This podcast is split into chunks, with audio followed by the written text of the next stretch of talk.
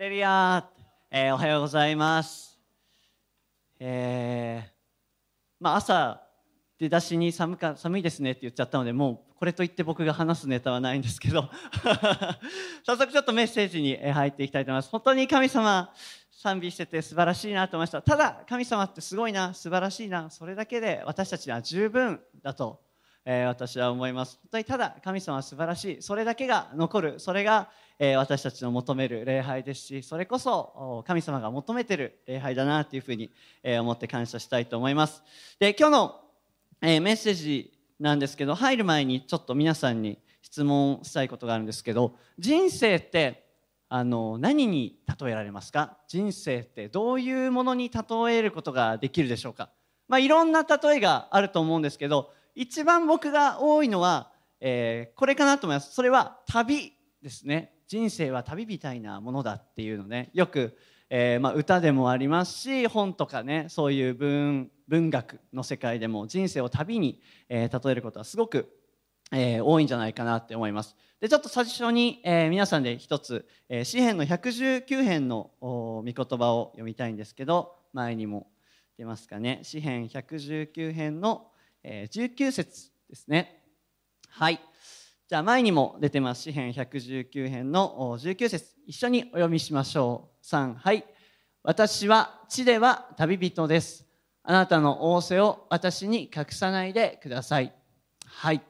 私は地では旅人です。私の人生はこの地上では旅人みたいなものなんです。これはまあ比喩のような表現ですね。私は地では旅人です。私は旅人なんだ。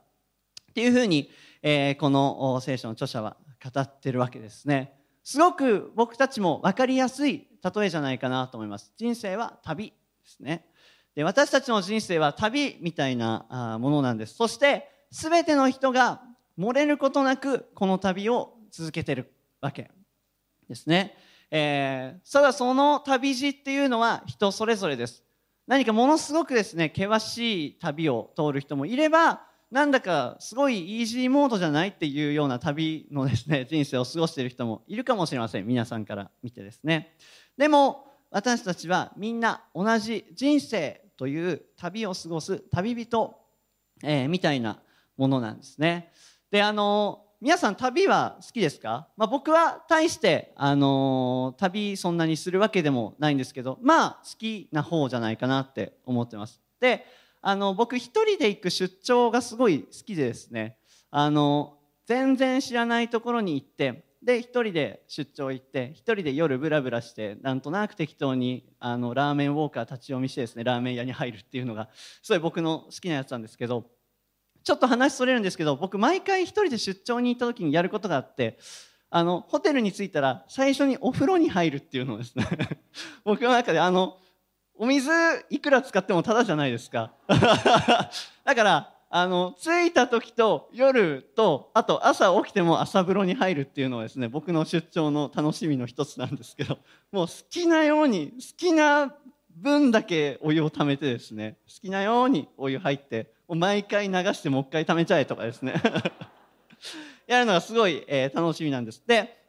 あの結構出張前の今の部署はですねほぼないんですけど前のところはちょこちょこ、えーいろんな出張があってですね一回僕自転車の計画っていうのを立てるっていう仕事をやってた時があったんです。札幌市のチャリンコをどうするみたいな。で僕何の思い入れもないんですけどでもそれであの会議に出てこいっていうのですね静岡に行ったことがあって。でついでになんか静岡は自転車がすごい先進的だからなんか観光の自転車コースみたいのがあるんですよね。でちょっと佐々木君それ行って写真撮ってきてくれないと言って僕ですね 3時間ぐらい一人で 見知らぬ土地をですね自転車をひたすら漕いでなんか海岸とかを回ってですねで途中であれ砂浜になってると思って砂をチャリンコ押してですね 一人で行ったことありました。まあでも全然分かんないなりに楽しいじゃないですか旅って、えーすごいまあそういうこの先どうなっていくのかなっていうのが分からないところも、ま、魅力の一つなんじゃないかなっていうふうに、え思います。で聖書にもたくさん旅人っていう人たちが出てくるわけですね。であのーまあたくさん特に旧約聖書を見るといろんな人が旅をしてます。でイエス様も新約時代に旅を続けてましたよねイスラエルの国の中で。で、えー、今日はですねその中でも多分一番大きな集団であろうイスラエルの民ですね今日はあえてヘブル人ヘブル人ということに、え、しますけれども、えー、そのヘブル人たちの歩みから私たちの人生という旅について今日は人生の平安というテーマでメッセージを分かち合っていきたいなというふうに思います。一言お祈りします。神様感謝します。今日もこうして、え私たち、え礼拝に来ることができました。この場所にいる人もまたオンラインで参加している人も同じ恵みと祝福がありますようにあなたによって許されたこの礼拝という時間を本当に私たちのものとして私たち自身も受け取りまたあなたに捧げていくことができるようにどうか助けてください。これからの御言葉の時もどうか祝福してくださるようにお願いします。感謝してイエス様の名前でお祈りします。アメン。アメン。はい。えー、では早速ちょっとメッセージに入っていきたいんですけど、えー、ヘブル人っていうふうにちょっと僕あえて、え、今回は言おうかなと思ってたんですけどヘブル人ってよく聖書で出てきますよね。あの手紙もそうですし旧約時代もよく出てくる言葉なんですけどどういう意味があるかって皆さんご存知ですかね。知ってる方ももちろんいらっしゃると思うんですけどこれは、うんと直訳的に言うと向こうから来た人っていうようなあ意味を持ってるんです。国境を越えてきた人とか向こうから来た人っていう意味の言葉それがヘブル人なんですね。要はそその人たちっていうよりも周りの人たちがあああの人はどこどこから来た人たちだっていうふうに呼んでいた。でそれがいつしか自分たちの呼び名になっていったっていうことが分かるんですけれども要は遊牧民旅をする民族っていうのがその名前の由来でもあったわけなんですね。ヘブル人は旅をする人たちっていうことです。で最初はアブラハムの時代からヘブル人っていう言葉が出てくるんですけれどもその時から彼らは旅を続ける民族として聖書の中でいろんな旅を続けてきたわけです。ある時は長い年代どこかにとどまるけれどもまた旅を続けていくっていうのが、えー、旧約のストーリーですね。ヘブル人は旅人だったわけです、で初めに言った通りですね私たちの人生もまた旅のようなものだなと、感じます。ですごく私たちもそれには共感できるはずです。ああ確かに人生って旅みたいなものだなっていうふうに感じる方、え多いんじゃないでしょうか、えではここでもう一つ皆さんに質問をしたいと思います。是非ちょっと自分の中で考えてみてほしいんですけども、えー、皆さんはその人生っていう旅の中で一体何を求めて旅を続けていますか？皆さんは今生きているこの人生という旅の中で何を求めて生きてるでしょうか？美味しいものを食べるとかですね。あの仲間に出会うとか。いろんな答えがあそれぞれ人の中にはあるんじゃないかなというふうに思います。で忍さんはですねよくデパ地下であのグルメな旅をしているので、まあ、それがですねグルメを見つけるっていうのは旅におそらくまだしてますよねきっとね。はい。じゃないかなと思います。でただですねあの全ての旅に共通して、えー、皆さんが求めているものがあります。それは何かっていうと平安なんですね。全ての人は無意識にどこかでこの人生という旅の中で平安を求めています。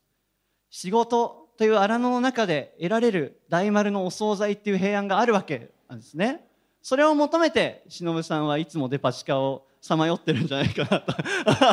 すいませんこんなにいじっちゃって申し訳ないですけど。でもそうなんですよね。そうなんですってそうそうか分かんないですけど。でも皆さんもそうなんです。皆さんも無意識にこの人生という旅の中で平安を常に求めて旅を続けているわけなんです。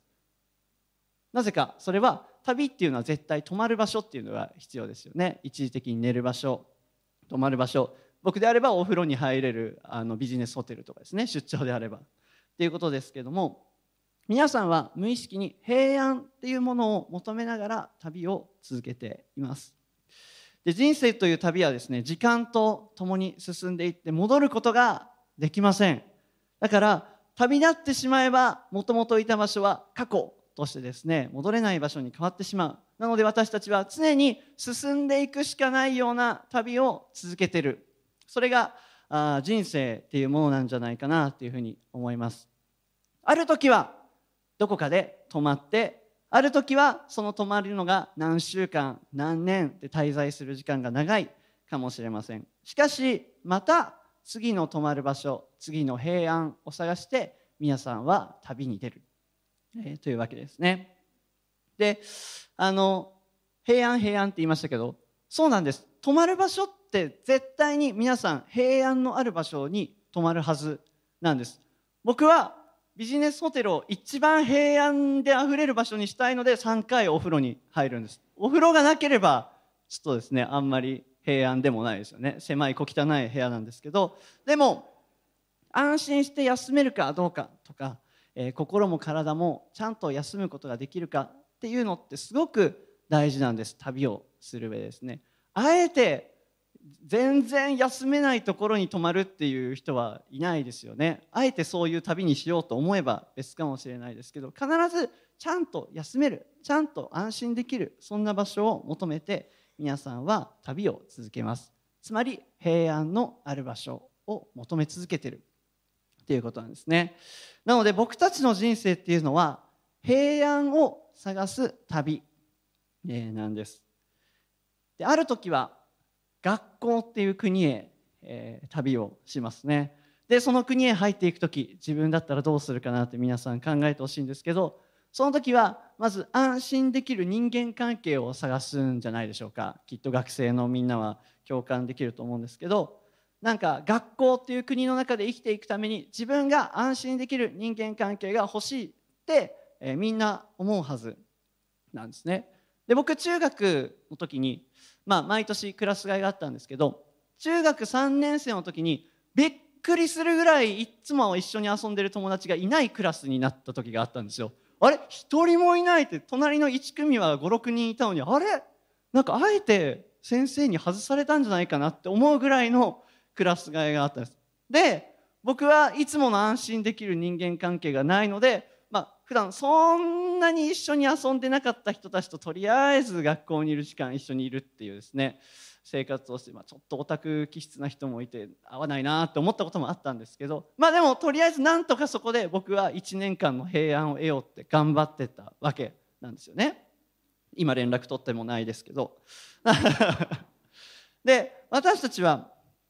平安っていうのを求め続きます。でじゃあ社会っていう大きな国へ皆さん旅へ出ていくと思います。旅に出ている方がほとんどかなというふうにも思うんですけどこの国はですねいろんな地方がありますある地方はすごい殺伐とした砂漠みたいな地方の会社っていう地方ですね。である人にとってはすごい安いずっと安いなっていう場所もあるしもしかしたら一攫千金を狙えるような金が出る地域みたいなですね、まあ、いろんな会社っていう地域を旅するわけです。でもそこでも私たちは平安を求めますよね。ああなんだかこの会社居づらいなって思ったりすることもあるしああずっとここで働いてしまっては自分が壊れてしまうんじゃないかそう思う場所っていうのも、えー、あるわけです。でもしかしたら皆さんこれからそれを感じるかもしれませんし過去に感じたという方がいらっしゃるかもしれませんし今そんな状態かもしれないなって思う方もいるかもしれません。私たちは常に平安を求めて旅を続けています。今学校と仕事って言いましたけどそれ以外のところどこでもそうです。皆さんは自分が平安を得られる場所を常に無意識に探し続けているんですね。しかし残念なことにその度にはですね限界があるなっていうふうに思います。疲れちゃうんですね。探しても探しても平安が見つからないっていう時って絶対にあるんです。なんか荒野をずっとさまよい続けているようなあオアシスがないってさまよい続けているような気分になってしまうことあるんですよね。なんかもう蜃気楼みたいですね。平安が見えてるんだけど追っかけるたんびに平安が逃げてくみたいな状態。まさに今そうっていう人もいるかもしれません。平安を求めるたびには限界があります。で平安を探すことに疲れてしまった時まさに今自分がそうだと感じる方がいらっしゃれば今日まずは一つこのことを覚えてほしいなと思います。それは私たちの求める平安は場所にはないっていうことなんです。私たちはいつも場所に平安を求めようとします。ここに行けば平安得られるかもって思うんですけどでも場所に平安はない。ですね。ここにいるから平安を得られないんじゃないか。って僕は僕たちは考えてしまうんですけどここに行けば平安を得られるんじゃないか。って思うんですけどでもその旅には終わりがない。ですね。聖書の中にアブラハムっていう人と一緒に最初旅をしてたロトっていう甥っ子の人がいましたね。で、えーまあ、知らない人も大丈夫です。聞いてください。彼らは一緒に旅をしてたんですけどある時ちょっと別々のところに進んでいこうかっていうふうに話すわけです。で、えー、アブラハムはですね、まあ、年長者だったのでちょっと先そっち選んでいいよって言ってあげたんですね。でロトはその大地を見回してあああそこの土地良さそうだな。あそこの土地だったらずっと暮らしていけるんじゃないか。って思った地へと進んでいくわけです。その町がソドムっていう場所なんですけれどもロトはそこで平安をきっと得られるんじゃないかと思って踏み出していきました。でもその先に待ってたのは何だったかっていうと、えー、倫理的に腐敗したひどい町だったんです。全然平安をロトは得ることができなかった。っていうことですね。場所に平安はありません。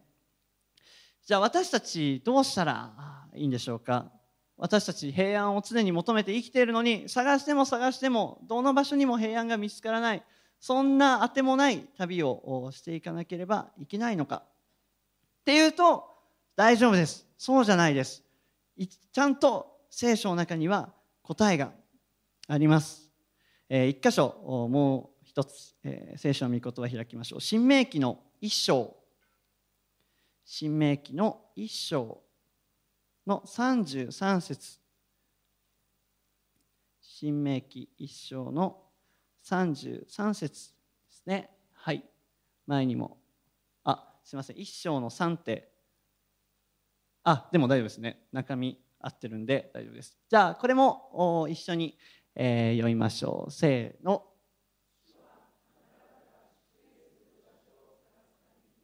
道中あなた方の先に立って行かれ夜は火のうち昼は雲のうちにあってあなた方の進んでいく道を示されるのだ。アメン。主はあなた方が宿営する場所を探すために道中あなた方の先に立っていかれ火のうち雲のうちにあって進んでいく道を示されるのだ。アメン、えー、じゃあもう一度聖書の世界に皆さん戻りましょう。えー、皆さんが知っている通り出エジプトエジプトからにずっと奴隷として捕らえたヘブル人たちはエジプトから出ましたモーセとアロンによってですね。でそこから長い旅を経てあの父と蜜の流れる約束の地カナンの地まさにパーフェクトな平安の地へと入っていくわけです。でもその長い期間は40年間もありました。この40年の旅路が新明記に軽くまとめられてるんですけど実に42箇所の場所を転々としながらカナンの地へと入っていったということが分かります。40年の間に42箇所ある時は1年弱ぐらいとどまってたかもしれない。あるところではもうちょっと長くいたかもしれない。でもそれをずっと続けながら、えー、ヘブル人たちは旅を続けた。そして最後完全な平安へと導き入れられた、えー、ということなんですね。じゃあこのヘブル人たちってどうやってこの平安を見つけたんでしょうか？どうやって宿営する場所とどまる場所自分たちが本当に平安に満たされる場所を見つけることができたのか？ここに答えが書いてますね。ヘブル人は探さなかったんです。平安の場所っていうものを。ここを見れば分かりますね。どうやって次宿営する場所を選んだかっていうと神様が選んでくださった神様が示してくださったっていうことがわかるんです。ヘブル人たちが次あの辺行かないって言って行ってよしこの辺ちょっと水も多いからここで泊まろうかってしたわけじゃなくて神様が導いた。神様が決めたっていうことが分かります。で他の場所に、えー、書いてあるんですけどどういうふうに旅をしてたかっていうと雲がですねあのモーセの幕屋っていうところにあのパッてとどまってる時はみんなそのままでその雲がパーって登ってったらよしじゃあ次のところ行こうっていう旅を40年繰り返してたっていうことが分かるんですだからある時は「あやべすぐじゃん!」っていう時もあったかもしれないし「いやなんか最近全然行かないね」って言って1年ぐらいもしかしたらもうちょっといた期間もあったかもしれないんですけど過ごしてた時もあったんですね。でも彼らはその宿営する場所っていうのを自分で探すんじゃなくて神様によって導かれていたっていうことが分かるんです。神様が先にとどまるべき場所また平安というものを探してくれてたっていうことがここに書いてあるわけです。どういうわけか分かんないんですけど神様によって導かれてどういうわけか分かんないんだけれどもそこで平安が与えられたそこにとどまった、えー、ということです。で聖書を見るとですね決して平安を得られる場所ではないところがですねたくさん出てきます。このヘブル人たちの旅路の中では。で当たり前ですよね。荒野をずっと旅してた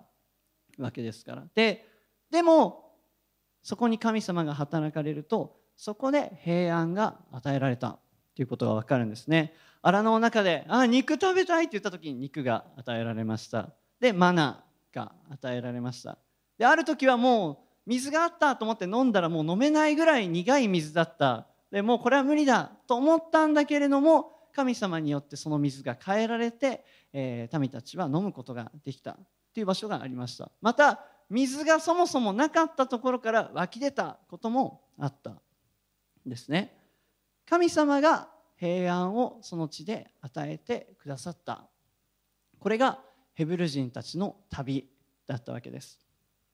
じゃあこの旅最後どうなったかっていうとさっき、えー、話した通り最終的には神様が用意してた父と蜜の流れる地完全な平安の地にヘブル人たちは入っていくことができた。究極の平安へと彼らは入っていくことができた。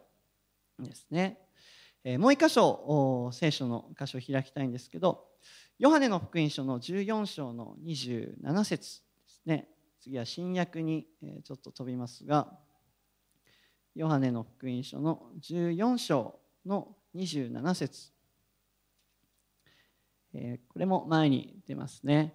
これはイエス様が私たちに向けて語ってくださった言葉ですけども一緒にこれも読みましょう。せーの。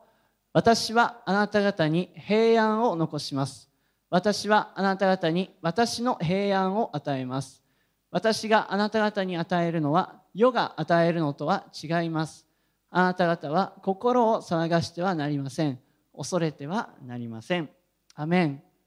私はイエス様は私たちに平安を与えてくださる方です。そしてそれは世の中が与えてくれるもの僕たちがもしかしたら求めてくれるものよりももっと深い平安なんですね。もう一度今日握ってほしいのはさっき言いました平安は場所にはありませんって言ったんですけどもう一つ今日握ってほしいのは私たちの人生の平安は場所ではなくてイエス様にあります。イエス様のもとにしか平安がない。皆さんが求めてる平安は確実にこれだけは間違いなく言います。イエス様のところにしかない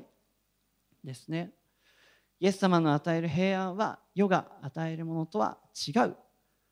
でどんな場所でもどんな環境だったとしてもイエス様の前に出る時に平安が与えられていきます。ダビデがいました。敵に囲まれてたけれどもでも詩篇の中で私は身を横たえて寝ることができます。敵に命を狙われてるんだけれどもダビデは心からの平安に満たされて寝ることができた平安ですね。状況と関係ない平安が私たちには与えられる。それは場所によってではなく神様によってイエス様によってです。だから皆さん心配しないでください。皆さんが歩んでいる旅の中では必ず導いてくださる方神様がいらっしゃいますし皆さんのその度に平安を与えてくださるのもまた神様なんですね。導いてくれてます。導いてくれますじゃなくて現在進行形で導いてくれています。あなたが否定したとしてもでも神様はあなたを平安の場所へと導き入れています。あなたが宿営する場所をいつも探してくれてる。ということですね。だから場所に平安を求める旅は今日で終わりにしましょう。どこかに平安を求めるんじゃなくてイエス様に平安を見いだすものへと変えられていきましょう、えー、ピアノ弾いていただいてもいいですか？で最後もう一つ、えー、僕がメッセージを準備している中ですごく、えー、教えられたことがあったのでそれをシェアして終わりたいと思います。で今僕メッセージでヘブル人たちは神様の導きに従って平安を得たっていうふうに言ったんですけど言ったんですけどでも聖書を本当に読んだ時じゃあヘブル人たちってどうだったんだろうっていう現実を見るわけです。で多くの場合そこにはですね民からの不平と不満があったんです。帰りたいとかもうやだ喉乾いた肉食べたいエジプトの方がマシだったじゃん。いろんな声があった旅だったんですね。やっと奴隷から解放されたけどでもまた戻りたいっていう人さえいた。それが現実だったんですね。でも僕はこれは人間の性質そのものだなっていうふうに思います。そうじゃないですか。ずっと神様についていきます。神様から平安を得ます。って決心しててもでもなかなかそれができないのが僕たちじゃないかなって思うんです。ある時は文句言いたくなることもあるしいやついていけないなって思うこともあります。僕たちはこのヘブル人たちと同じように本当にしょうもないすぐ不平不満を言ってしまうそういう不完全な者たち、えー、なんですね。だから旅の中で疲れを感じてしまった時求めても求めても平安がないそんな時分かってるんだけど本当はどうするべきか分かってるんだけどとてもじゃないけれども平安を神様に求めることはできないなっていう人もいるはずですし私たちは人生の中でそういう時を必ず必ず必ずですね体験する時があるですね。ヘブル人たちも同じ私たちと同じ人間たちだったんです。で父と蜜の流れる地完全な平安パーフェクトな平安まで行くまでに何回も何回もヘブル人たちは神様に背きました。でそのために裁かれて裁かれて裁かれてを繰り返していったんですね。で最後どうなったかっていうと父と蜜の流れるその約束の地に入ることができたのはエジプトから出た最初のメンバーの中のたった2人だけ何万っていう民がいたのにたった2人しかその平安には入ることができなかったっていう歴史が書かれているんですね。でこれってどういうことなんだろうってすごく僕考えました。えこれは神様の声に従わない人は平安を受け取れないだか神様が用意されている場所に入ることはできないもう信仰から堕落。はい残念。もうあなた落第。バイバイ。っていうことなのかなっていうのをすごく、えー、考えました。なんだかちゃんとついてってないとしがみついてないともう一回手放してしまったらもし一回背いてしまったら不平が出てしまったら不満が出てしまったらもうそこで裁かれて平安に一生入ることはできないんだろうかっていうのをですねすごく自分の中で自答して、えー、いました。でもそんな時ですね本当に神様が教えてくれたなっていうふうに、えー、僕は信じてるんですけどもこれはどういうことを聖書は語りたかったんでしょうか？で僕が受け取ったのは私たちの中には神様に従えない心がいつもあるんです。それは僕たちは自分の心って一個だって思ってるんですけどその心の中でいろんな声が実はある。神様に従おうって自分が信じてるその声もあれば従いたくないっていう思いもあったりもっとこういうとこ行きたいとかこういうとこに部屋を求めたいっていういろんな声が僕たちの中では渦巻いているんですね。その中で僕たちは何を握るかっていうのをいつも試されてる。それが信仰の旅かなというふうに思います。神様に従うのか従わないのか。なんか2つっていうよりももういろんな声が僕たちの中では常に起こってるんです。こうしようああしよう。これが嫌だ。あれが嫌だ。でもヘブル人の中から最後カナンの地へ行った時にそういった声が少しずつなくなっていったように神様は私たちの人生という旅路を導く中でそういった神様に対して不満を言う心だとか神様に背く思いだとかそういうものが少しずつ少しずつ取り去られていく。この僕たちという一人の人生の中で。ですね。そしてヘブル人の中からたくさんあったその声の中から最後残ったのが神様に従っていくその声であったように僕たちの人生も最後神様が導いてくださる最後の平安に入る時にはきっと全く必要のない声が取り去られた純粋な信仰へと変わっていくんだっていうことをすごく教えられました。私たちは信仰の旅を続けてます。人生という旅もそうですけど信仰という旅も続けてます。でもその旅を続けていく中で私たちの中で必要ない声聞き聞く必要ない声聞き従う必要ない声神様から背こうとする声それが最初はたくさんあるんですけど少しずつ少しずつそれがなくなっていく。そして最後神様のもとに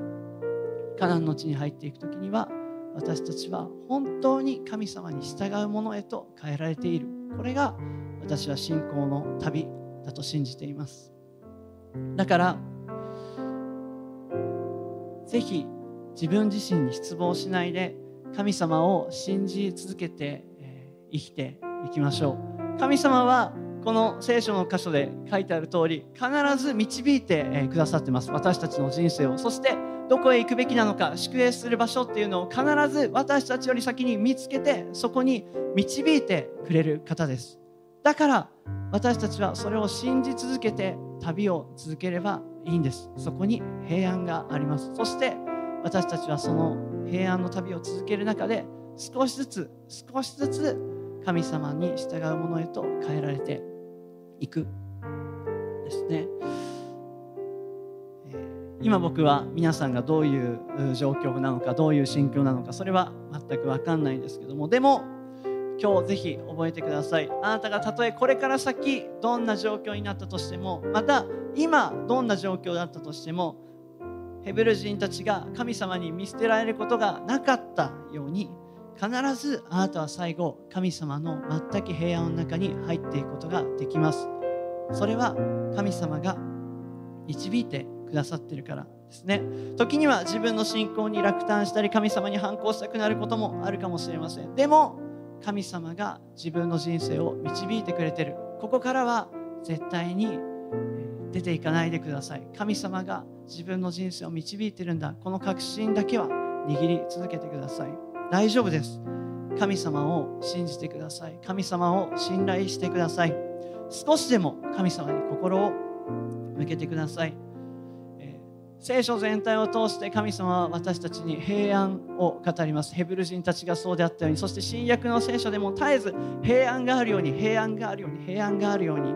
え、聖書は私たちに語り続けているわけです。そして聖書の中では神様がイスラエルの人たちをヘブル人たちを見捨てたっていうことは一回もないんですね。だから私たちも同じ絶対に神様はあなた方を私たちを僕を導くことをやめることはありません。信じてください。あなたの人生という旅は神様が導きまた神様が平安を与えてくださいます、えー、皆さんの人生が本当に神様からの平安でいっぱいになるように僕もお祈りしていますしぜひ皆さんもう一度神様にその平安を求めていただければと思います。一言お祈りします。神様感謝します。僕たちは一人として漏れることなくいつも平安を探してます。それが人間だなと思いますけれども、得られないことの方が多い。それがこの人生の旅かもしれません、え、私たちは絶えず場所に平安を求めます。場所に平安を見いだせると思います。そこへ行こうと思います。でも平安はあなたのもとにあります。どうかあなたが私たちの人生を導いてくださっているその確信から外れることがないようにどうか私たちの信仰を守ってください。またあなたのもとから私たちがいつも平安を得続けることができるようにどうか助けてください。ヘベル人たちもたくさん背きました。私たちもあなたに従えないことたくさんあります。でも神様それでもどうか私たちを憐れんでどうか導いてくださいますように。そして最後私たちが私があなたのもとへ行く時本当にあなたに従っていくそのような心を持ってそのような信仰者としてその平安に入っていくことができるようにどうかあなたが導いてください。あなたを信じます。感謝してイエス様の皆によってお祈りします。アメン。